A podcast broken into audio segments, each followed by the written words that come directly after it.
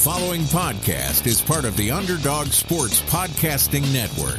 For a full list of our shows, as well as breaking sports news and engaging feature stories, visit us at www.theunderdogsports.com.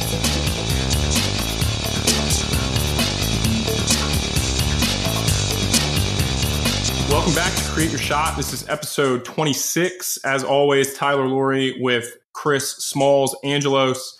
And this week is a very different one, Smalls. Uh, one thing that you and I cannot relate to for once, a guy who's a really good jump shooter, uh, and that's Mike Dunn at C Mike Dunn on Instagram, professional shooting coach. And this was like a, a different interview. And I know like I keep saying that, but it's just like you never know like different types of people you're going to meet. And I've never had a conversation with a shooting coach before. I've had conversations with like good shooters but hearing like Mike talk about coaching shooting and and dealing with like parents and and watching shooters on TV like it was just so fun and so different. Yeah, it was it was super different because the conversation wasn't tailor made to you know coaching. I think it was a lot more open and and there was more of a story behind you know how how do you kind of get to that and mike focuses on a catalyst and that's something i've always been drawn to uh, in anything i think in sports when you watch those you know whether, whether it's like an e60 or a sports center story or 30 for 30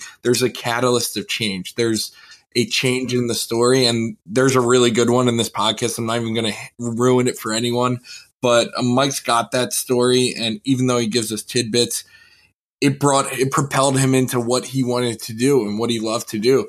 And you make a good point. We're not good shooters, so we don't really understand it. But I think talking to him, we kind of do understand uh, a lot more of what goes into it, especially being a shooting coach and that kind of reputation you bring.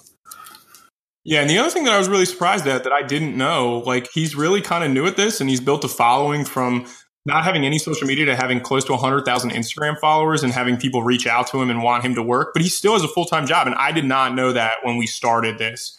So, like when he at the very beginning of the interview, you might hear me get a little shook, but like Mike said he gets up at 3:15 a.m. every day, and I was kind of like, uh, okay, Hardo, like why are you getting up at 3:15? Well, the the bottom line is like to to run his business and and you know Mike Dunn Shooting School, like to do that, and then also do his full time job. Like that's what time he has to get up in the morning. And so I thought it was like a really good kind of example of like priorities because everybody acts like, oh, I would do this or I would do this. And, but there's always something in the way. And instead, Mike told us like he loves Mondays. It starts a new week and he gets up at 315 to make sure that like all his content is ready for the day. And, and that I, made me look at myself a little bit differently. Like you're usually the guy that says like, you know, you listen and it impacts you. And, and I don't always feel that way. I always feel like the conversations are good. But with Mike, I was like, man, like, I could definitely be doing more, whether it's in my full time job, whether it's with the podcast, whether it's with, you know, watching film, maybe doing some writing, things like that. Like I could definitely be doing more. And instead, like I typically let excuses get in the way, like, oh, I'm tired. Oh, you know, I got to go to work today. And it was fun and, and just like downright interesting to listen to a guy who was like, you know what? I could for years let every excuse get in my way. But if I want this to be the reality, can't do that anymore. And, and that's just so different than a lot of what we've talked about. Cause, you know, when we've talked to people on here before, everybody we've talked to, their full time job has been what we've talked to them about. And Mike was a guy, it's the first time we haven't talked to somebody who he's not yet.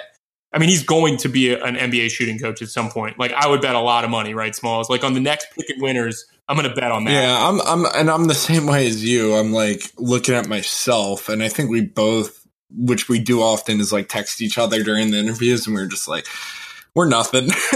but like, I think uh, to to his point though is you have to have a direction, have to have a goal, and you have to have like big time drive to get there. Like it can't just be like, oh, like I want to be a shooting coach. Like I'll do. He a lot went to into it, and he talked about the research he had to do to make sure he could get a following and how he built it and how he organizes his day.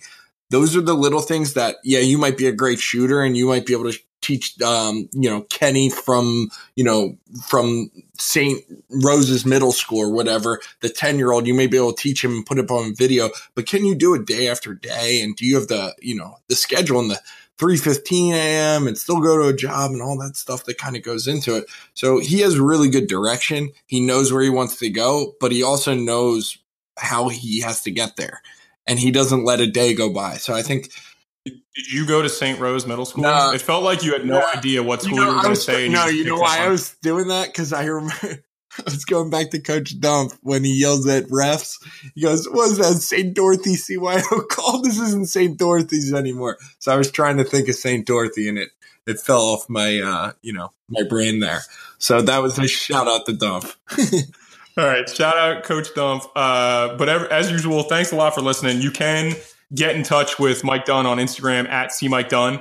Uh, also, you can get in touch with us on social media. Twitter is Create Your Shot. Instagram is Create Your Shot Pod. We are Create Your Shot on Facebook. And as always, create your shot at gmail.com. This is, uh, like I said, our 26th episode. Uh, for those of you that have been having issues with the subscription, we should be all good now. So you can just subscribe, unsubscribe, resubscribe. It should show up in your library. Uh, I've gotten a bunch of new comments and ratings, so that's great. If you like what you hear, please give us five stars. Leave us an iTunes comment. Next giveaway is coming to the start of February. And also, you might have noticed that we did not do an episode of Picking Winners this past week. Uh, that show, our Friday show, is on hiatus until the Friday after the Super Bowl. We've got something really cool planned. Not so much gambling. Going to do some different stuff. Uh, you know, more helpful for coaches and people trying to make it in sports. But that'll be, I believe, Friday, February 9th. The Friday shows will come back. Tuesday interviews will not be impacted. Those are gonna those are gonna keep coming. Uh, we step back into the college realm next week. Uh, won't spoil who it is, but really good guest, really really fun. But you know, as always, thanks a lot for listening. Like listeners, you guys are the best. Uh, the contact we've had with people, the ratings we've gotten, it's it's been really humbling. It, it's been really really cool to do this on a weekly basis. So enjoy Mike Dunn, and thanks as always for listening. And we will be uh, back next Tuesday.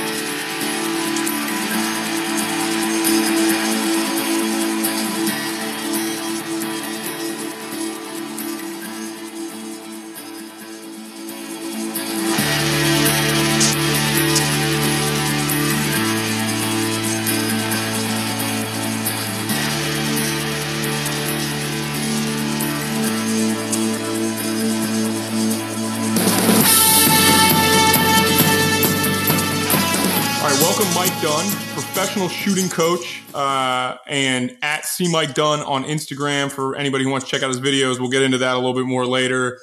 Mike's a guy I played uh, at Philly U. He's you know so he and Smalls have that connection a little bit. Both had to deal with Herb Magee for a long time.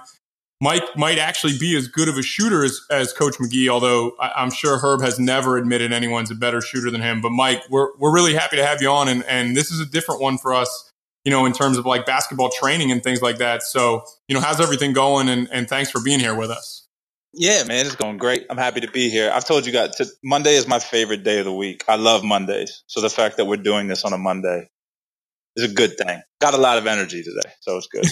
Why is Monday? Why is Monday so great? Because I know that, you know, we did this a little later than we expected because I, I sat in traffic, like it's, it's raining here in Nashville, and I sat in traffic on the way home, and I was thinking, like, man, I'm really happy Monday's Monday's over. because like I'm I'm I'm really big into taking the way people normally think about things and then just trying to switch them. So like uh, for instance, everybody's like, "Man, I hate Monday." So it's like taking that and saying, "Actually, I love Monday." If you if you go into something you're like, "I hate it. I don't like it." Even if you apply that to shooting, you're going to say, "I'm a bad shooter." You're not going to make shots.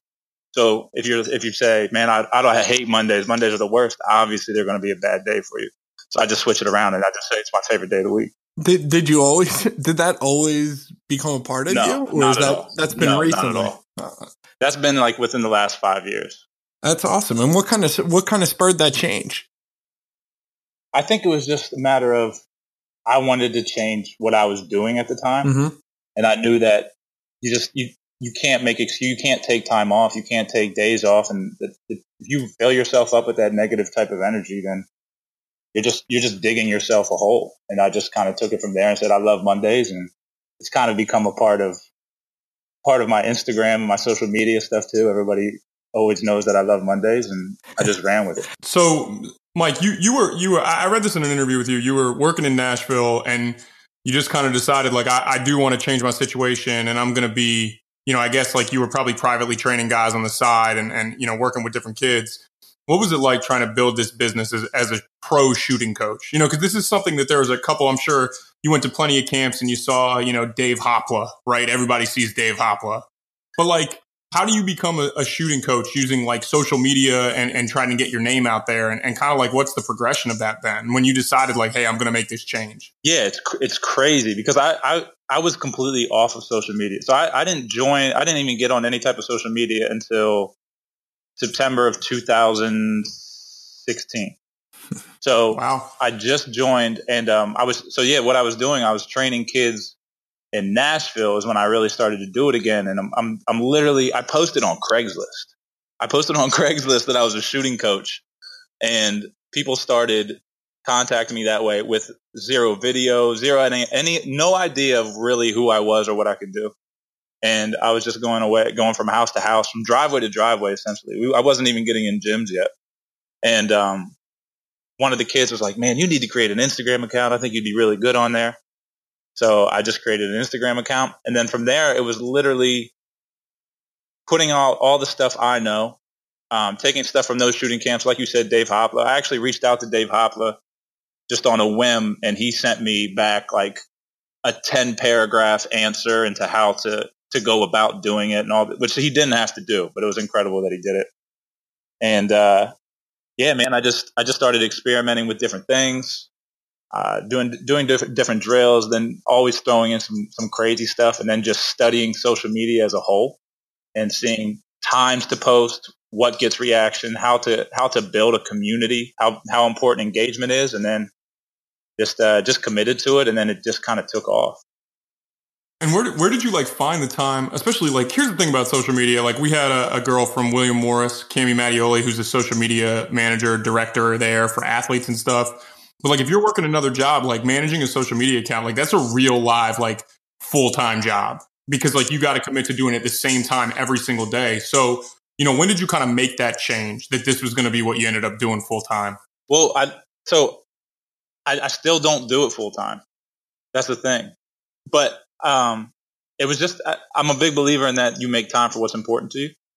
So, uh, you know, when it came to the time aspect of it, I mean, I wake up, I wake up at 3.15 every morning and it, it, allows me to get all my content in order. Everything I, everything I have that I'm going to post that day is already, is already premeditated. So I, I know exactly what I'm going to post and when I'm going to post it. And it's just being super organized in that fashion that allows you to just go ahead and do that. And then the engagement part of it just comes from kind of just, um, setting times in the day where you know that you can you can talk to people, respond to people, respond to messages, respond to comments, and and then that just helps you grow in general. And uh, there's one thing to build a brand, right? And then there's the other thing to back it up, and you back it up, right? You're a great shooter. You teach the right way. Um, you teach a lot of different aspects of shooting. I know from following your Instagram account but I want to know kind of what your background is, like how, how you grew up, how you got into basketball, um, shooting, and then your Philadelphia University career. I'm sure Coach Magee might have been an inspiration there, and probably one of the biggest reasons why you committed there as well. Yeah, for sure. So I literally, I didn't start, I didn't really pick up a basketball until I was 10 years old. And, um, I know, I, I feel like you, you hear people say man, I could just always naturally shoot the ball. And you've heard some people say stuff like that. And I could, I could actually just kind of shoot it. And I, I think I credit to some of that to being 10 years old when I picked up a basketball. So I was already strong enough to shoot it the right way. Um, I think so many kids, and I talk to so many parents, and the, the, they have their kids. I, I, think the younger the kid, if they're not able to reach the reach the hoop, a regulation hoop at their at, at their size that they're at now, I, am always a, I'm a big believer in lowering the hoop just so they can at least start to build that muscle memory with their form. But I was lucky enough that I could do it already. My dad just kind of gave me the basics, just rolled out beef and was like, "This is how you shoot a basketball," and um, so that's just what I did. And I uh, I continued to shoot. I, I just I just fell in love with shooting the basketball, and then that was right around the time. I think that was like '97. So Jordan, Michael Jordan was it right? That's the only that's the only person that mattered in the world in 1997. and um, I just remember watching him, and I remember I didn't even have a hoop yet, and I would go out at halftime because the Sunday the Sunday games, and obviously really goofy, slow white kid pretending to be Michael Jordan in the driveway and shoot the basketball against the side of the house. But um, that's really what started like the love of basketball to begin with, and I could shoot I could I can't I can't move laterally. Uh, I've never played a I've never played defense one day in my life. Coach Magee will tell you that. yes, but, he will. He will tell but, yeah, but I can but I can shoot, and and that's what I just love to do. I just spend like hours upon hours upon hours doing it. Mike, I, I, was really hoping that you were going to say that like it was 1997 and the first game you ever watched was like Game Four of the NBA Finals, and your favorite player was Jeff Hornacek. you know, I just am waiting for like somebody to come on here and just be like, you know what, Michael Jordan was cool, but he dribbles too much. I wanted to be the guy that spaces the floor and just gets buckets. no, abso- absolutely not. Absolutely not. I don't think anybody ever grew up as like, man, you know what? That Jeff Hornacek guy, that's who I'm going to be when I get older. I don't think anybody did that. Let me ask you this. Do you think kids grow up now? We're in a generation. Obviously, people love Steph Curry, but do you think the five years before that, people grew up saying, I want to be JJ Redick? Uh, I think some did. I mean, it, I, I think just that small influence he had on the college game, because obviously his splash in the NBA wasn't the same. But there was that point in time when him and him and Adam Morrison were going at it. They were it. They man. were. They were. That it. was the like, thing. So I think if he would have had a bigger impact in the NBA, it would have been a little different. But I mean, you hit the nail on the head with the way Steph is now. And I was, I said this, I actually, I made a post about this a few weeks ago, comparing, not just comparing Trae Young to Steph Curry, but saying that this is going to be the next breed of people, of kids that are going to start to, you're going to start seeing because everyone's shooting the basketball. See, like they're shooting the basketball. Mm-hmm. Yeah, yeah, and it's and it's such a free way of playing, which I think is the most I just I just love it, and I just think more and more kids, the kids that obviously work super hard at it, are the ones you're going to see. You're you're going to have some that think they can just walk into a gym and start doing that kind of stuff, but I think that's going to be the next wave. I think you're going to see more and more kids that can just flat out shoot the basketball. Well, like it's funny because the reason that, that Steph Curry is so good, and, and obviously Trae Young now, like the shooting matters, and you know, like them being able to kind of like manipulate the floor because you always have to pay attention to them. But those two guys can really handle the ball and both really pass, so it's kind of like that's the best of what it is. But now, like just shooting in general ma- matters. Like we watched Kyle Korver, tremendous player in college, really good. But then by the time he got to the Hawks, like his like ability to stretch the floor just mattered, even though he's never putting the ball down. He's not playing defense either. but like just because you, just because you have to, you know, kind of be like that, those guys have a chance now. You know, I remember, I'm sure you, um, he was probably in college about the same time. Do you remember Jon Diebler who played at yeah, Ohio State? Yeah, yeah, I remember. And he, you know, he scored like 4,000 points in high school. And I was a little surprised that he never got a shot in the NBA because I just think if you do something that well, you can always kind of like figure it out. Because if you put Jon Diebler on an NBA court right now, he, he's going to be able to make open threes. I think the only difference, and there's just so much space. Yeah, right? I agree 100. percent I think the only difference was just, is just size. So like you take it, you you look at Korver. Korver's six seven.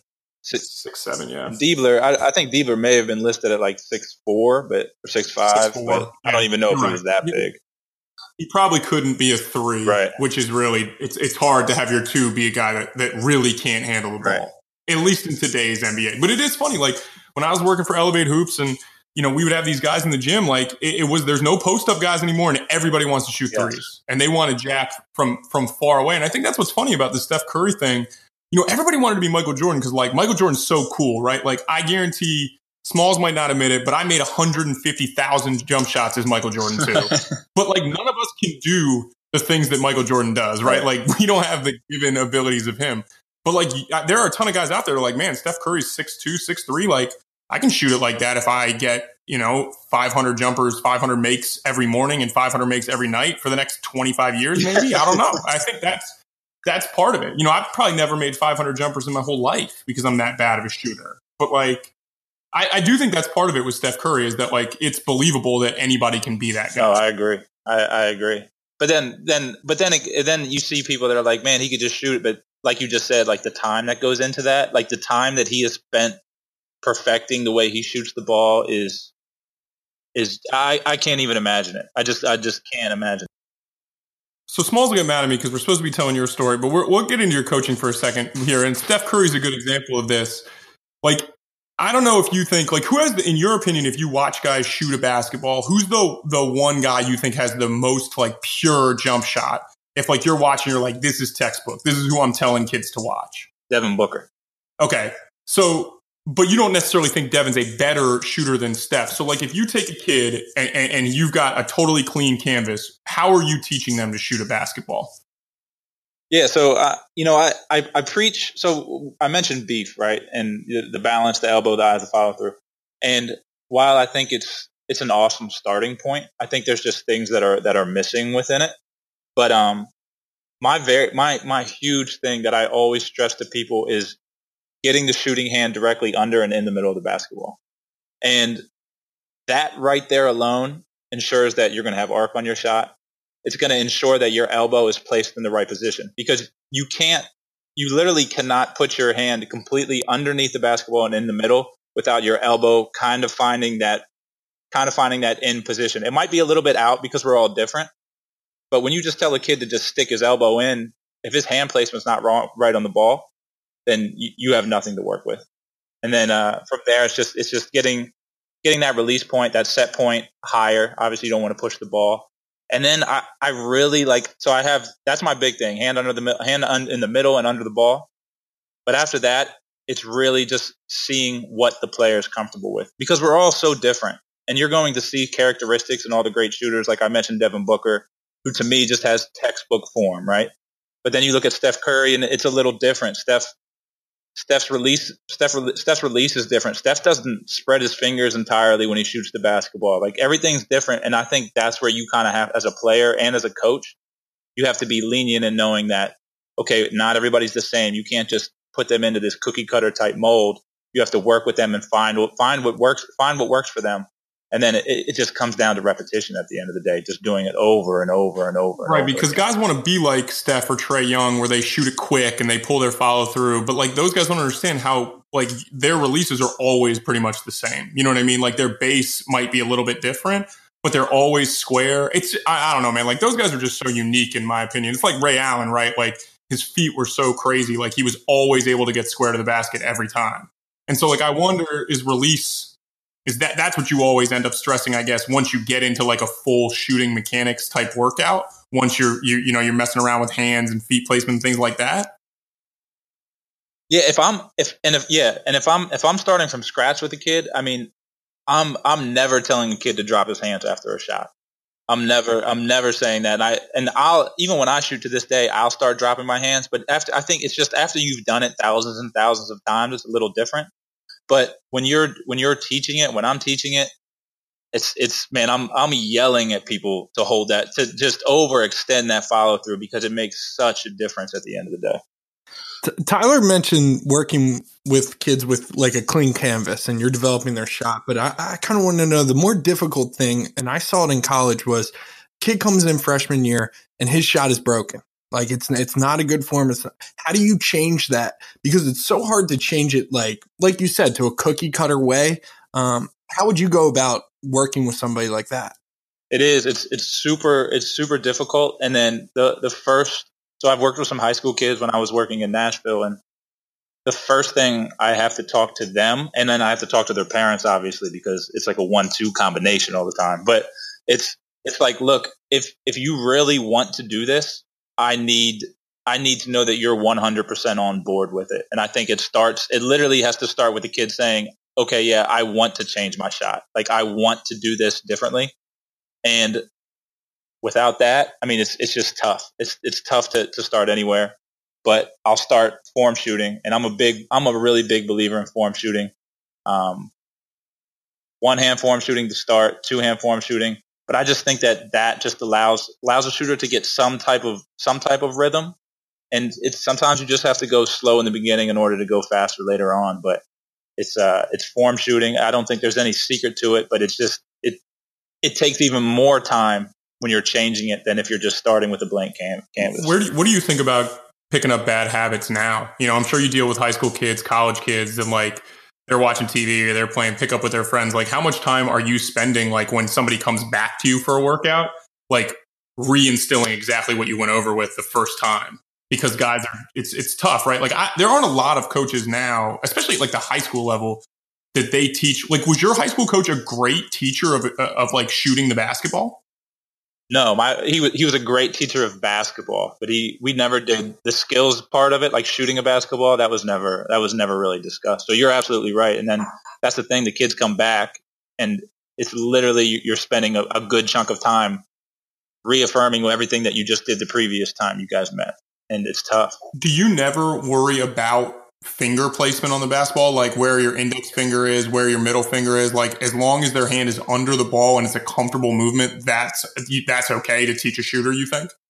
So when I when I say under when my hand with the hand in the middle under the ball, part of getting into that is having either your index finger in the middle of the basketball or in my or in my in my view a split grip where you have the, the middle of the ball where I always say the air hole is the middle. If you're as you say that the the index in the middle, of the air hole would be between there, and uh, that's that's where I really believe that the hand should be placed all the shooting talk is getting me like I'm ready to go out and shoot a thousand shots tomorrow, and I'm gonna have a contest probably with Tyler. I know I'll beat him because I seen him shoot. Now that's broken. That can never be. That shot's not well. But I, I, used to like to make jokes that I was kind of like a good example of this now is I, I was kind of like Giannis. You know, where my hands were so big that it was really tough for me to shoot, rather than just saying like, "Yo, you have normal sized hands, you're a terrible shooter." But have you ever run into anything like that? Because like we always heard about that with like Shaquille O'Neal as a free throw shooter that like it's hard to teach guys with unique physical traits because they're just different. So like what do you do with somebody who's I, I, like I used Giannis as an example, but I think, you know, Ben Simmons is a little bit like that too, where his hands are really big and his jump shot form doesn't repeat very easily and his release doesn't repeat. Like have you been able to watch guys on TV and see like, okay, if I had, you know, five sessions with this guy, I could fix his jumper?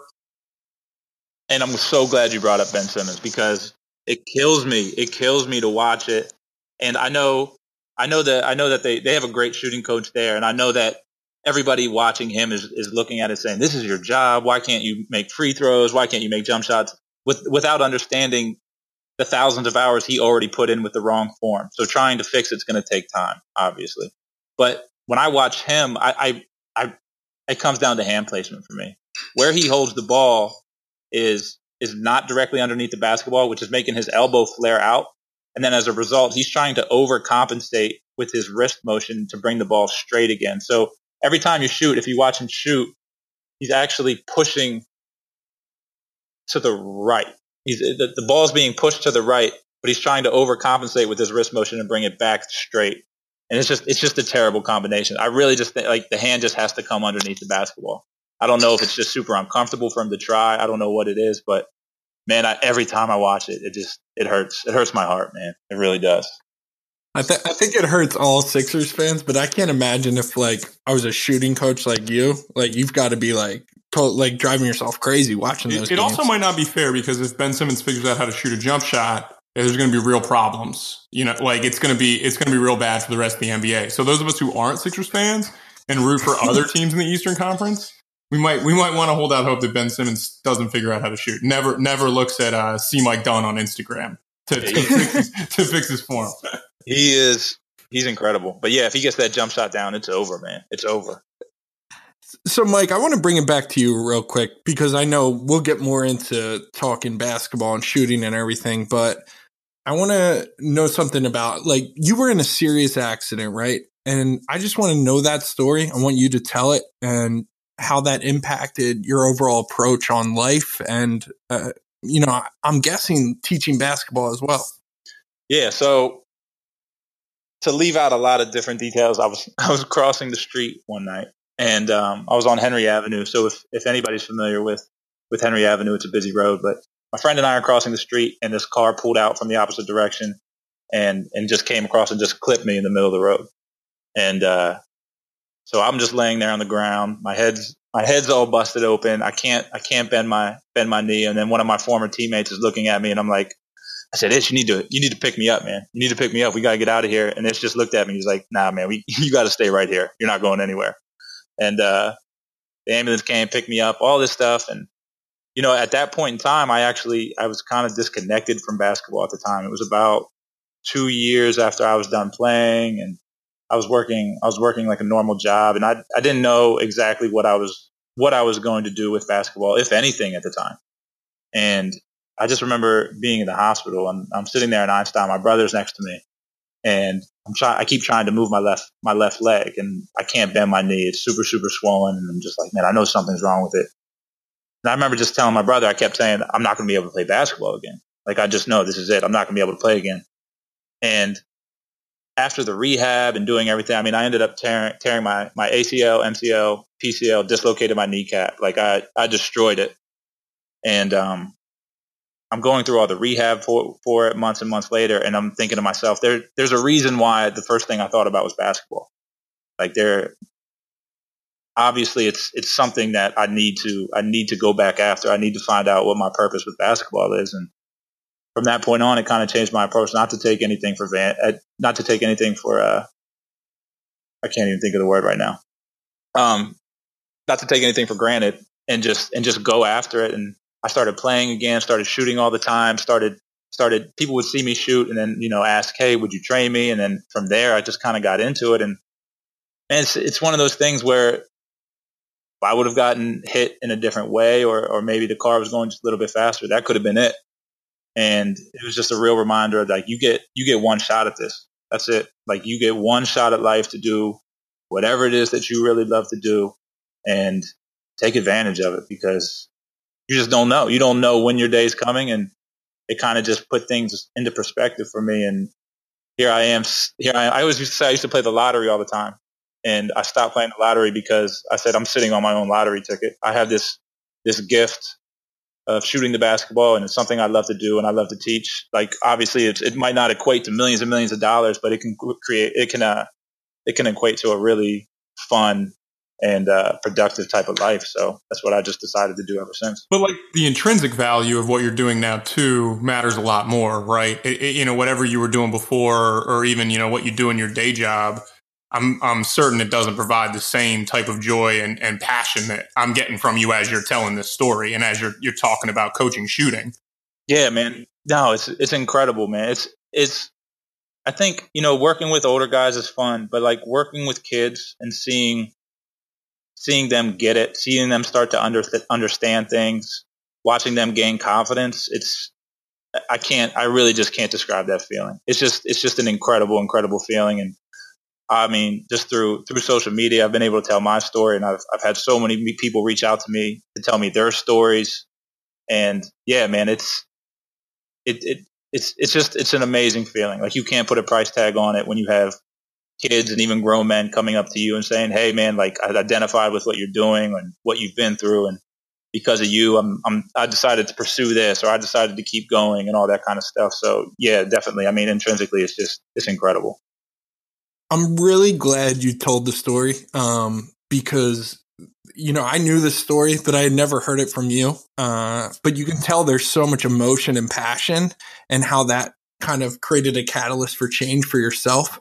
And now you're in this spot where, like you said, you're so happy. And I think that again, we we always go back to this, but the reason why we started this podcast was for young people, like young coaches or young media member, whatever you want to do you can kind of hear different stories. And, you know, if, if it means that much to you, it doesn't matter about the money, right? It's about your happiness and committing to something you love to do. And you're the perfect, you're the prime example of that. So it's awesome to hear that story. And hopefully young coaches or young anybody can take from that. Um, I do want to go to this. H- how did different coaches impact you? Um, did, was it like watching Coach Magee or working clinics? Was there someone specific, a role model in your life that kind of propelled you forward, especially with shooting and, you know, eventually like you're you're essentially coaching now. You're coaching kids. Yeah, for sure. I mean, my, my very first high school coach, his name's Coach Zerby, and he's now the head coach at Milton Hershey School.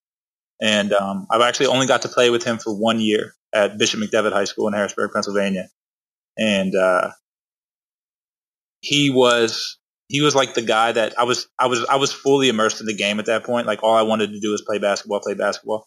And he was that kind of coach that okay, you want to play? I'll open I'll open up the gym for you. He knew that I wanted to get to the gym about hour, 2 hours early, so he'd always be there to open it. He'd stay late. He'd pick me up when I didn't have a ride. Like he was that guy that was just you want to get better, I'm here for you to get better. I'm going to do everything I can in my power to help you get better.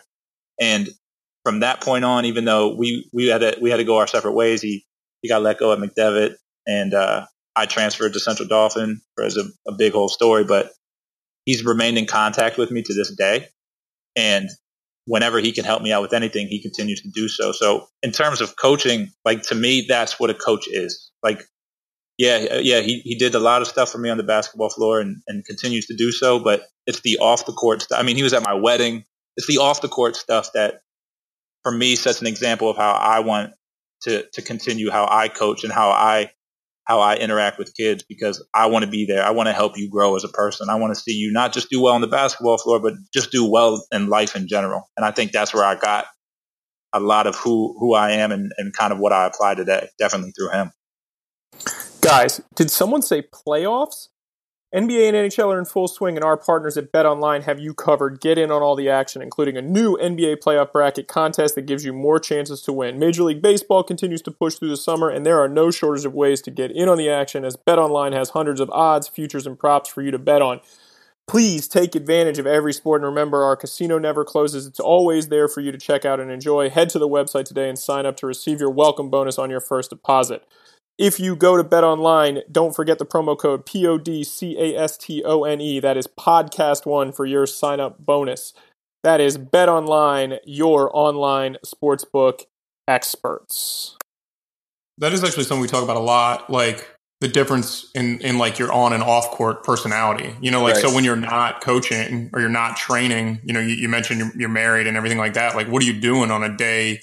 You're waking up at 3.15 so you got a lot of time to plan out your day. But you know what, what are you doing on a day where you know maybe you don't have a session and, and it's a lighter day? You know kind of how are you turning it off or, or balancing life and well i would say that i don't turn it off. I think my wife would tell you i don't turn it off. And uh, man i just I, well i love to work out so i, I mean I, I lift I, I, work out i do all that kind of stuff but I'm, I'm just always thinking of new things i'm trying to learn as much as possible. I mean oh man, there's there's so much information out there now. Like if I was a kid now, and I know this is going to sound like an old man saying this, but there's so much information out there for kids now to get better, to learn, to do all this stuff that there's like no excuse on why why they're not. You know what I mean? I think and there's I'm, so much access. It's so much easier to access that information, and it's right yes. in front of you. And it's about yes. yeah. I think you're totally right on that. Yeah. So that's what I'm, I mean. I'm I'm constantly looking at things and trying to learn things and trying to further my brand if I can. And yeah, man, I I don't know, man. I just I love I love doing it. I love life in general. So no days off, man. It's grind season. No days off. Yeah, I mean, I, I love that. I love it. So, like, you're you're talking about building your brand. Um, how how did you network? Because I mean, let let's be honest. You have like ninety five thousand Instagram followers, and you stated earlier you started in 2016, which is insane. How did you network? And you talk, you give us like the kind of the Hopla's story, but how did you continue to network? Was it just producing content, or was there some specific moment in time where you realized it, or there was a breakthrough? Yeah, it was. I mean, the content is huge. Um, the Hopla thing didn't really help in terms of the social media thing, but I literally like I started I started my social media and I think I had like two posts and I just started messaging NBA shooting coaches and I just started saying, "Hey, this is this is who I am. Um, I'm going to be. I, I'm I'm I'm taking this journey of becoming a professional shooting coach. Any information would be great. Uh, all this stuff, and I know that 99.9% of those messages didn't did not get answered, did not even get opened. Um, but some did, and I've managed to forge relationships with uh, with some guys in the NBA now who who who came back, and one guy just gave me a really really basic answer. It was like work hard. I think his answer was like just work hard. And um, as my social media started to take off, he came back and he was like, "Okay, how are you doing this? Anything I can do to help you?" And then our relationship went from there. But uh, yeah, I mean, literally just taking shots in the dark, messaging people that I probably had no business messaging, but I mean, you have to be confident in what you do. You have to. I, I, really believe that I'm I'm really good at what I do. So reaching out to these people wasn't that big of a deal to me. And yeah, I mean, who? What's the the worst that's going to happen is somebody's going to say no to you. The worst that's going to happen is they don't answer you, and then you just move on to the next one. There's plenty of plenty of opportunities out there. How do you want to continue building, you know, your brand or kind of executing it? Is there like hopes to you know, travel like a circuit of summer camps and fall camps and teach? Is that how you want it? Or do you want to keep it kind of the social media expertise, you know, keep doing your thing, waking up at 315 wherever you are and, you know, keep producing content? Or is there, because just because when I think of like shooters that I've seen, like we talked about Coach Magee, but we talk about Dave Hopla. I saw them at, at, at every camp that I worked at. And then when I was a kid, they were at multiple camps. Is that kind of where you want to go? Yeah, I would love to do that. I would love to do that, and I've been I've been starting to get approached by more and more people, and not just basketball camps, actually different different camps in general for, for different types of groups of kids, just because they think it would be an entertaining type of thing. But yeah, man, I you know I have this I have this one vision of, of, of building my, my online type of community that that I've I've done pretty well in building, and then and I want to get out there. I want to I want to impact as many people as I can impact. I I tell people all the time to say, "What's your end goal?" And I always just tell them, "I want to be the guy. Like I want to be that guy that people come to when they need they they're like, man, I'm stuck. I don't know where to go from here, and who do we call when we need who, when we can make kind of a fix and a quick turnaround time. Like that's that's who I want to be. I want to get that good, and I know I'm nowhere. I'm probably nowhere near that. Maybe I'm maybe I'm 20 years away from that, but that's the goal. That's the goal. Is just become absolute best at what I do. Do Do you ever think like is there any thought of ever trying to become a shooting coach, maybe at the NBA level, and seeing how that could go?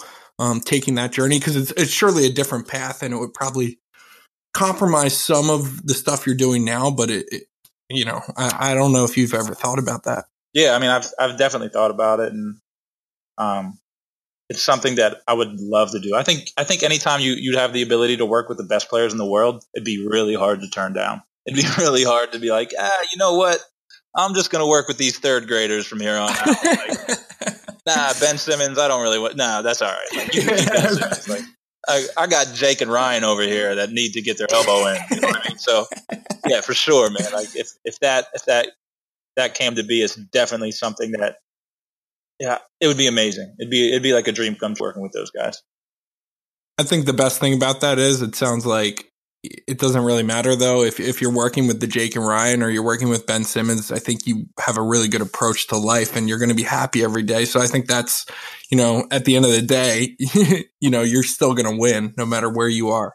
But Mike, what about when Jake and Ryan's like grandmother come up to you and says that like you know Ryan made a corner three to win his CYO game? I mean that's got to be I, am being a little bit facetious, but at the same time, like that's got to be a really good feeling, honestly. You know what I mean? Because it's it's the end result. The, the goal for everybody is the same, right?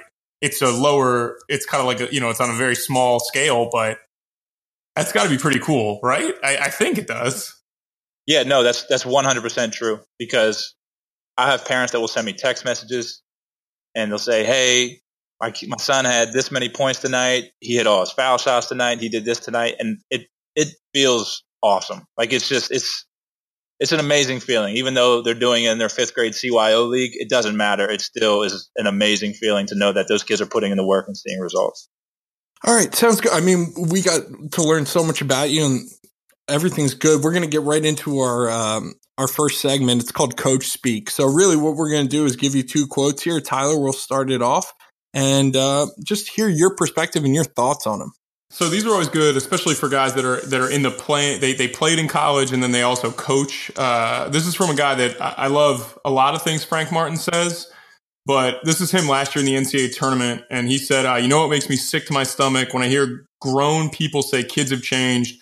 Kids haven't changed. Kids don't know anything about anything. We've changed as adults. We demand less of kids. We expect less of kids, and we make their lives easier instead of preparing them for what life is really about and you interact with a ton of different people, especially a ton of different parents, a ton of different kids. Do you feel like parents now are much uh, harder or are much easier on their kids? So I can only, I guess I could only compare that to, to when I was growing up. And my parents were actually, like, my parents were very hands off with that kind of stuff. Um, they were just kind of like, hey, if you, if this is what you want to pursue, go out and do it. But I, I would say that yes, because the parent like I've worked with some parents that they kind of have these unreal expectations of, of, of their kids and it's it's it it's sometimes it just they need a reality check sometimes and they have to realize that not everybody not everybody's able to do what you think your kid's able to do and I think it just puts the kids in a bad spot because they're they're expecting everything to be rolled out for them and everything's going to work out at the end of the day and that's just not how it always goes. I think I, I think he's dead on. I remember I remember that answer on him on ESPN, and I was like, man, that was that was really good. Frank Martin's incredible. So, but yeah, that was that was a really good quote by him. He has a, he has a pretty interesting way in thinking about things, and I was curious, like because I don't want to. I'm not calling you a salesman, so don't take that the wrong way. As a guy who does sales in his day job, like I know some people find that pretty negative of a connotation, but you do have to keep parents happy as well because ultimately, like that matters. How hard is it to communicate with parents, or do you just feel like, hey, look, I'm going to be as honest as I can. I care about your kid's best interest, and if that's not okay, then you know it's it just kind of is what it is. Yeah, you know what? I'm I'm super honest with it because I mean, it's my, it's my, like, I, I kind of, in a selfish way, I kind of look at it as it's my time too. And, you know, uh, one of the things that I'll always tell parents, I'll just say, look, if, if the reason your kid is here is because you, you want him here and he doesn't want to be here, I was like, then I, I don't want to take your money because it's not going to work out. You're not going to see what you want to see. I said the only way this is going to work is if, if it's the, if it's your kid that that's the one that wants is the one that wants to be here. And I think that I think that kind of just sets the tone from there on out. Just saying, okay, like I'm not, I'm really not here just to take your money. I'm, I'm here to get the kid better. And if I have somebody that doesn't want to be there, I know there's others out there that do. And, and that's just, that's just more time I could spend with somebody else. All right, next right. quote. Um, this is Sean Payton on the 2009 Super Bowl winning players coming back to support, you know, their past playoff game. Um, so here it goes. We just wanted to create a great environment. I love it when these guys come back. That to me is a sign that you have a program. So I want them always to feel welcome, that they were a big part of what all of us are currently standing on. So uh, in that, I think you you kind of touched on it a little earlier, how important that is for you when you're teaching kids uh, that they're coming back and they're interacting. You have that relationship with your coach as well. Um, I think Philadelphia University has great history. You speak to that a little bit.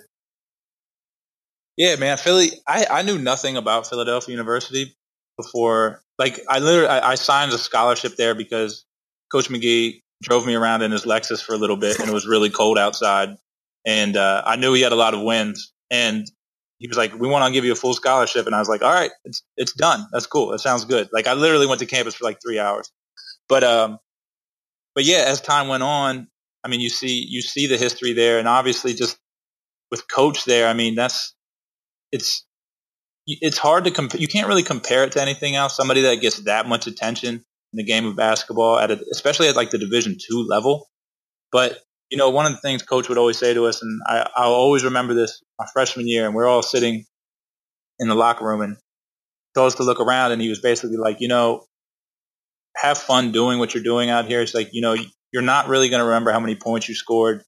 Um, he said, you will remember the games you won. He said, but at the end of the day, like you look around, he's like, you're going to remember all these guys that you played with and all these guys that you forged relationships with.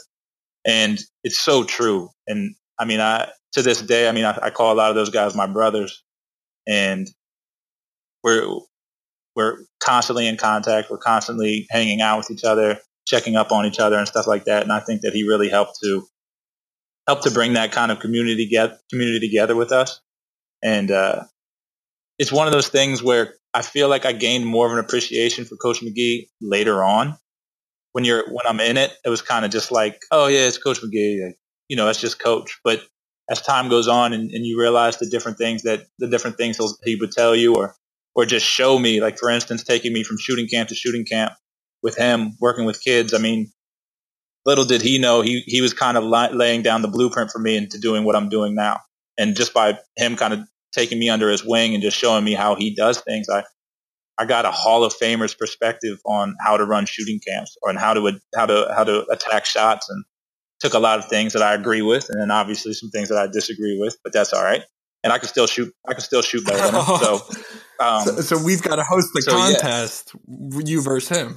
Uh, and we'll we'll yeah, go all day because no lose. one will miss, right? Yeah. But no, no, no, no, no, I, he'll I, lose. He'll I, lose. I found that uh, the the quote you mentioned. It, it's funny you said that because I mean, my five years coaching there, I remember him constantly saying that to the players and then to us as coaches privately. It, that's what it's about. It's it's about you know your relationships within basketball because your teammates I mean, I, I can't really remember a lot of, and I, I coached, you know, five for five years. I can't remember specific games, but I remember those bus rides with those guys talking to different players, having recruits around. That that's really the value. And I think one thing I took from that too, and in relation to that quote was when alumni come back, just talking to them, seeing where they're at, um, and the support they kind of had. And I, I can really see your point of view with that because a lot of people have more perspective now than okay, it's just Coach Magee because it's you know you you get coached by anyone for four years, it's kind of like all right, all right, he's saying the same things, he's saying that, but then you find great value in it later, and you kind of miss that aspect of it. So I, I thought that was that was pretty cool. Yep. Mike, do you feel like Coach Magee favored you when you were on the team because you were a great shooter? Because Smalls has always said that like if you can't shoot, Herb no, thinks I've you stink ne- I've never, never have Even I said like, that. That's definitely. I, okay, maybe he didn't say that, but I'm just curious. Like, do you think when he was like, you know what, let's just throw it to Dunn, he'll make the shot, and he just was like, that for four years, you were his favorite player? Yes, 100. percent Because because you played, didn't you play with two? Uh, did you play? You overlapped with uh, uh, and yeah, Christian Burns. I, I overlapped with possibly two of the greatest players in Philadelphia University history, and maybe, maybe, maybe, honestly, Division two yeah, history. no, like no joke. Like, yeah, it's incredible, and I don't think he like ever really yelled at me one time or anything like that. It was just like hey, I remember like lifting would come I, because I refused to lift weights back then, and they were they started we were lifting weights and everything. Up your shot, right? Every shooter. Yeah, and I thought, yeah, yeah, and, and, coach was like, Mike, what do you think about this weight situation? And I was like, man, coach, I really don't want to do it. And he's like, all right, don't worry about it. You don't have to do it. I mean, that's true. He he believes in that. And I, I, Tyler, I know what you were saying, but I just don't want Coach Magee to give me a call if, if he somehow hears this on the internet, which I don't think is going to happen. But I don't know. I don't, I don't know they will. But I, he does love shooters. Like if you, it's hard, it's hard to convince him when a recruit's on campus. You might have this kid that's so athletic, and you've seen him play a hundred times, but if he doesn't shoot well for that period, it's probably not going to happen for you. Yeah, and just a fun fact, real quick. So my my Instagram at C Mike Dunn, yeah, literally comes from him. Like that comes from him because in practice, all he would scream was "See Mike Dunn" on fast breaks. he would just tell me he would just tell me to sprint to the three point line, and he would just scream "See Mike Dunn, see Mike Dunn, see yep. Mike Dunn," and just go nuts when I didn't get the ball. So that's that's where that whole that's where my whole handle for me. From. I heard that with like Nick Schlitzer and like Jimmy Connolly in my early years. Yeah. It was like it was like fine Jimmy Connolly. Fine Jimmy Connolly could go over for eleven, and then it, would still be like let's get Jim the ball on the first shot. Nick was really good too, but yeah, I, I can definitely see that just replacing your image with like Nick or Jim. I, I definitely the only other what, what's the one school that just jacks up threes nonstop the Division three school Grinnell. That's the only better place I think I could have gone. There's a Grinnell really? because I mean, coach. I mean, I feel like I I, I kind of had the ultimate green light. Yeah, he, he. I mean, here's the thing. Like, even even when I've watched, you know, when Smalls was coaching there, I go to games and they didn't have guys making shots. Like, he didn't care if you took open shots. He was fine. He's going to live with that. Like, run up and down, get it up there. Like he but I think like I, the reason I ask that though is because I've always felt like when I've talked to people who are tremendous jump shooters, there's just like a bond between other guys who are really good jump shooters. Like I'll just never be able to have a conversation about scoring the basketball with Herb Magee in, in the ten different times that I've talked to him. You know what I mean? We'll talk about like beers. We'll talk about like Final Four sites. But like we're just never going to have a conversation about offense because I'm just not going to understand it. This is this is this is true. He's uh, he's not. I, I, he probably doesn't respect you at all. He probably is like, uh, I really don't want to talk to this guy. You can't make foul shots uh, let alone hold a conversation with me right now. I'm in the Hall of Fame. What are you doing? Get out. Smalls, what did he say? If the, if, how many points did he say he would have scored if the three point shot existed when he played like five, it? Five, five thousand. I'm pretty. He was like, look, look it up. He was like, look at the video. If there was a three point shot, I'd have like five thousand points. And we played less. and we played less games. There was no shot clock. He's got really good points. But uh, you know, he some a kid came to to visit. I forget who it was, and it, it might have been my buddy Mike, but I'm not sure who it was. But they came to visit, and he was talking about getting a number. And he was like, "Well," and Herb was like, "Well, what's what's your number? What number do you wear?" And he said number four, which is obviously Herb's retired yeah, number. Yeah, no go. And and Herb just Herb just looked at him and he he pointed up to the rafters. He said, "Well, if you want to climb up there and get it, you can wear it." I think I've heard that. I've heard him like say that in a re- in a recruiting meeting with different recruits that they because I feel like that did happen with the kid. And he was like, "Hey, just go up there if you want. You want to look at the rafters? Why don't you go on the court again?" Oh man, it's pretty funny. But uh, going off that, so going into our next segment, Philadelphia University, now Jefferson, located in Manayunk, Pennsylvania, and you spend a lot of time there. Um, so we're going to go right into city review, and all this is is Friday. We're coming in on a Friday, and you're taking us out. And guess what? The one rule I'm going to make here is you don't have to wake up at 3:15 a.m. this weekend. Okay. No, no nights, all right? Or, or if, you, if you get up at three fifteen, maybe our alarm goes off at like seven forty five. that's but fair. That's take fair. us around the town. What's your favorite thing to do? Um, what are we doing? So Manayunk, I love Manayunk actually. I lived in Manayunk for a while, and then you know Sean Wert, and I live with Sean. And if anybody knows Sean Wirt, you know that you can have a really, really good time with Yes, Sean Wirt. So I had a really good time in Manayunk. Um, he's amazing. He's one of the most unique individuals I've ever met in my life. Anyway, um, I'd say first, food wise, I'm a I'm a Chubby's guy. Chubby's cheesesteaks. Um, some people will say Dalessandro's, and when people say what is the best cheesesteak in Philadelphia, and they're always like Pat's or Geno's, nah, it's like I feel like Pat's or Geno's are the worst two cheesesteaks in Philadelphia. I feel that way. so, so yeah, Delis, definitely 100% Chubby's Chubby's for lunch. Um, after that, there's a bar in like the Roxborough area called CJ and X. Oh yeah, good wings. Don't know, good wings, good food. It's just super cheap, and literally we would spend hours there. There was time we would spend entire days at CJ and X, and uh, eventually make our way down to Main Street, and uh, then you just let the night happen.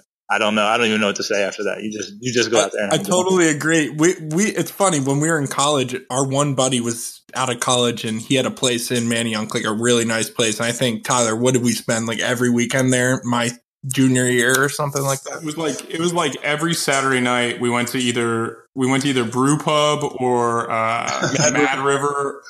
Yeah, Sometimes, or Oh, sometimes man. we'd stop at Kildare's.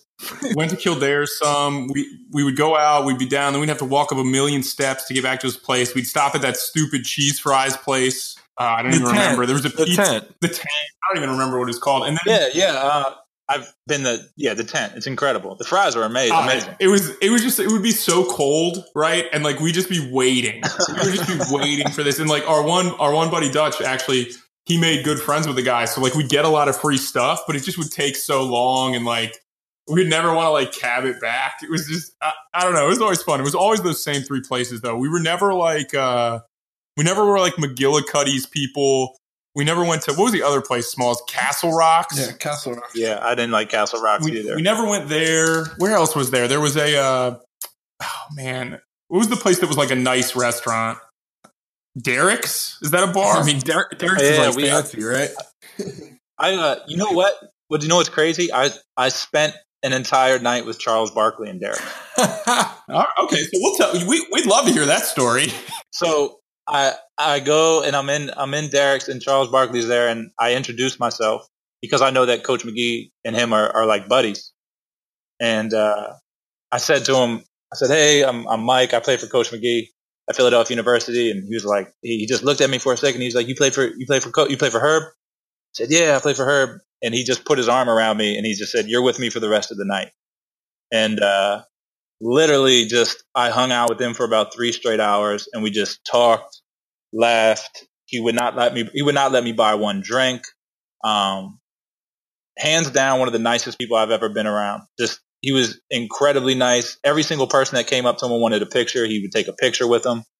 Um man, it was just it was cool. It was a really, really cool night. We've, really awesome dude. We've heard that that he just like he just kind of like loves life. Like he just enjoys Yes. the fact that like he knows he's like a blessed kind of individual to be in the spotlight that he's in. He kind of got a second chance with the NBA on TNT stuff, and like that he just likes to have a good time and enjoy himself. He's Yeah, awesome. that man. that's He's like awesome. the tw- I swear to God, the twentieth like personal story like people have had, not, not like famous people, like people like like, you know I I know our buddy Diston and like you and different people. Just hey, like I saw Charles Barkley and he bought the whole bar round of drinks, and he doesn't like Yeah. that's the way he is. Like he'll talk to anyone. I think that's that's a really cool story and a cool quality. Now you're a big workout guy, and obviously basketball. So in Manayunk, let's say we wake up, we gotta we gotta work out with you. What are we doing in Manayunk? What court are we going to? Uh, so I would always go to the court right there by Roxborough High. I don't even know if that if that has a name. Nice, nice, beautiful double yeah, rims. double rims, tough. Um, I'm not making any shots. Yeah, yeah, and you got to be careful because there's some other type of shootings going on around that area every once in a while. So I it's, almost got in a fight with not the kid. it's not just basketballs there. Um, but yeah, I mean that's where I, that's where I'd go to shoot if ever I was shooting outdoors, just the the Manayunk courts or the Roxborough High courts, I guess they'd be. And then if you're not getting a cheesesteak, if you're just getting like breakfast on Sunday, we're getting out of there. We've had a couple late nights. Where are you taking us just for a quick, you know, maybe a little brunch action down there? Yeah, so I don't remember the name of this restaurant now. The Man- Manayunk Tavern, Oh, Manayunk okay. Tavern on Main Street, Crab grilled cheese. that has the most. Yes. Oh my goodness, it's incredible. It's incredible. It's, in fact, babe, we're going to we're going to Manayunk Tavern on Saturday. yeah, you got to get the crab grilled cheese. Just- they give you the tomato Just made plans. Just made plans. So yeah, man, that's it's the best. It's the best, and especially if we we had a long night, it's the greatest. Yeah, they've got a bunch of stuff in the mornings where you just like we would always get uh we would get breads from the Marchiano. what, smalls what's Marchiano's breads before we watch like the birds on on Sunday mornings like and just kind of like lay in a stupor and eat terrible food and just watch football and just really feel like you were just like part of the city right like that's why like all the young people that spent so much time in Manayunk when they were in college whether you went to like St. Joe's Temple you know LaSalle you'd meet people up there all the time like it was fun it was fun to go to Manayunk and just kind of everybody's in like the same stage of their life pretty Yes. much yes, like losers. Exactly. That's, that's a All great right, word all to describe it. Now that I look back, I was a total loser, but I was having fun. Yeah. No, I, I, yeah, that's. I, I will admit to that. That's what I was. That's the stage I was in at that point. Uh, all right, last segment, uh, rapid fire, 30 second answers. I got the first five. We call this 10 touches, you know, just like the drill. Uh, who was the funniest teammate or uh, person you've ever worked with?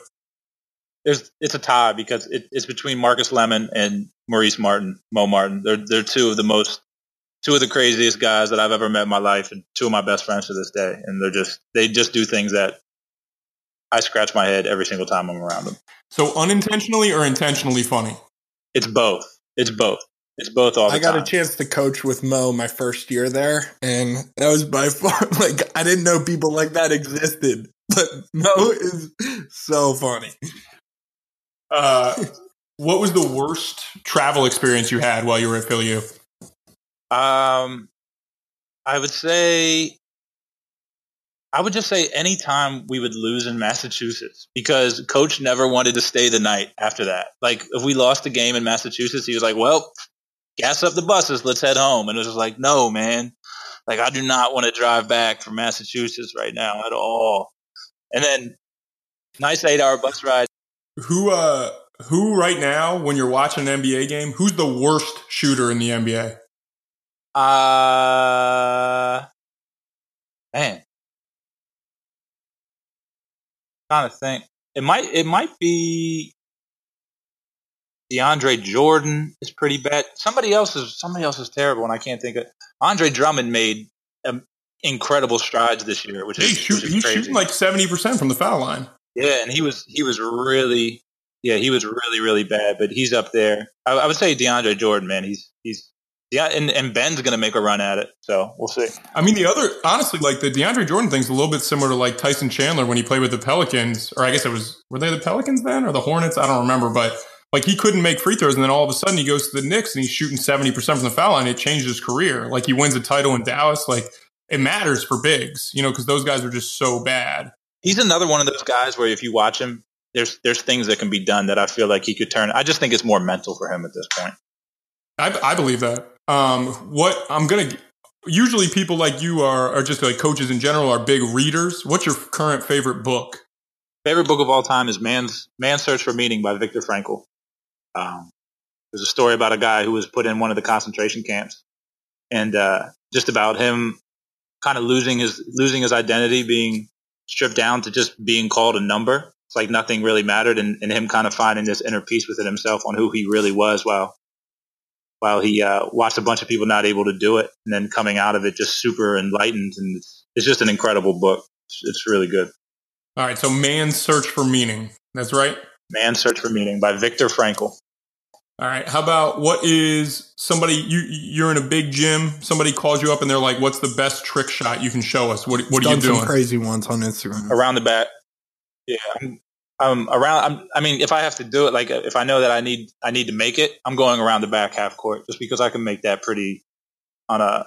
It, it's one that I can make pretty often. All right, one one teaching point to fix a broken shot. You can only tell one guy one thing. What is it? Hand under the ball. Okay, one thing all high school coaches should not teach. Don't pigeonhole players into positions. Let everybody be a, let everybody be a basketball player. Don't tell a kid what he can and cannot do on a basketball floor. That is one- that is one of the best answers I've heard. Yeah. Yeah, we're big positionless basketball guys. Like, figure out what guys do well, tailor what you do to what they do well, not what you think people should do well. I, I totally agree with that 100%. All right, if you could change one thing about college basketball, what would it be? I just wish guys could shoot the basketball. I just I I love so I love I mean I'm a huge basketball fan, but I'm more of an NBA NBA fan and my wife and I will argue about this and she'll say, "No, college basketball players play so much harder." And I say, "No, they don't. They're just not that good. Like they just can't shoot the basketball." And that's why they just, that's why they got to try so hard. They're diving after all those misses. Since I've since I've been out of coaching college basketball, I've watched so much less because of that. Because like I'll watch the NBA all day because I want to see guys make shots. I don't want to Yes. watch, you know, like I said, I always use Michigan State as an example because they're always really good and they can never score. Yeah. But like, I don't want to watch Michigan State play Minnesota and have it be 55 to 51. Right. Like, it's just not exciting. It's not fun for me. yeah, make shots. Just make shots, guys. Get in the gym, make some shots. So I, basically, you're saying every college should have a sh- on the court shooting coach, just a dex- designated position. You know what? I feel like that's coming though. I feel like big schools are it's it's close. I feel like that's close to happening. Well, the pro- well, the mm-hmm. problem with it right now, right, is that the NCAA's got to at least they got to either you have to hire that guy as an assistant, or the NCAA's got to come off their rules a little bit on who's like allowed Right. to be on the floor. Right. yeah, that's what I'm saying. You Yeah, can't just hire somebody who's like head shooting coach because that person technically wouldn't be allowed to coach. So you'd have to be like, it, it'd be smart if guys hired like a shooting coach as like assistant strength coach or something, because then you're allowed to be on the floor and working with a basketball, and that's at least like a loophole. So that's why you come to create your shot for great ideas like this. All right, listen to us, Cynthia. Best player you have ever played against? J.R. Smith. There's a shooter. Yeah, he could shoot. Yeah, that that guy. Can, that guy. And in high school, he would just take it from like half court. Yeah. Like as soon as he was over, back. and he was nuts, man. I played against him at Eastern Invitational. He was crazy. Crazy dude, man. yeah, yeah, he's still a little nuts. Best moment as a player, um, and uh, individually and as a team. Um, best moment as a player, uh, Holy Family com- CACC championship game. We were down three, and I hit a like 35, 40 footer. Uh, I banked it in, and we went into overtime and we won the CACC championship. And I had no intention of banking that shot, but we rolled with it, and it was great. What gym, what gym was that at? That was at Philly U, and Okay. it was I was gonna say you're not making that shot at Holy Family. That place, tough place to shoot. You know what though? I always shot the ball really well at Holy Family. I actually really like shooting. I actually really like shooting the ball there. Yeah, but yeah, that was the best. Well, in my five years, we never made shots there. never. Maybe we just sucked at shooting. Now that I think about it. what about as a team? Like team accomplishment, best moment. Is it the CACC championship? it's that same year because we we started off the year terribly. We went to Oh, and five. yeah, we started off really bad, and then we ended up rolling on. We won we won every single conference game, and then we beat Holy Family on our home floor to win the CACC championship, and it was just it was awesome, man. It was it was my first one, and then we won again the next year, but the first one it was just it was incredible. So sweet. Yeah. All right. Uh, last thing from us. Same two questions to every guest. Uh, I'll go first. What's the best advice uh, anyone's ever given you? Um, you know, I, I think it'd probably be more recent, and it's it's probably from my wife because when I was starting the whole journey of pursuing this shooting shooting coach career, I was kind of complaining about my current situation, and I was venting to my wife and hoping she'd like coddle me, and she just looked at me and she said, "You know what you have to do. I'm not going to listen to you complain. So until you start making moves and start doing something about it, then I don't want to hear it anymore." And I kind of I ran with that, even though I wish she probably would have told me everything was going to be all right. But um, yeah, she uh, she she set me straight, and never, never, haven't looked back since. Even off the court, you're scoring points over here. All right. Face to face with your 18 year old self, a young, skinny Mike Dunn from Central Dauphin. What are you telling him maybe to do differently or advice you can impart on him? I would say hit the weights for sure. Hit the weights, Mike. Get in the weight room. You look terrible. Um, I would say enjoy that hairline you have now because it's not going to be around too much longer. And uh, I would say, man, just enjoy every moment you have with basketball, just because it's going to come to an end. So enjoy it, cherish it.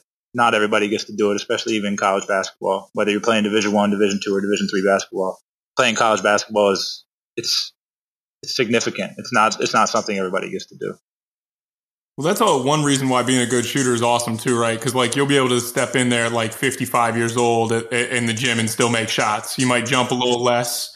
You know, you might need a little bit more space, but I, that always happens. You play pick up and old guys are in there like, all right, this guy sucks, and then all of a sudden he just starts making shots. That never goes I'm, away. I'm right? telling you, like I'm destined. Like I've gone viral a few times on the on the internet, and I'm destined to go viral again when I'm like 99 years old and somebody has a camera and just watching me shoot jump shots in the gym, just hitting threes. Everybody's like, who is this really old, wrinkly, ugly dude hitting shots in here? This is crazy.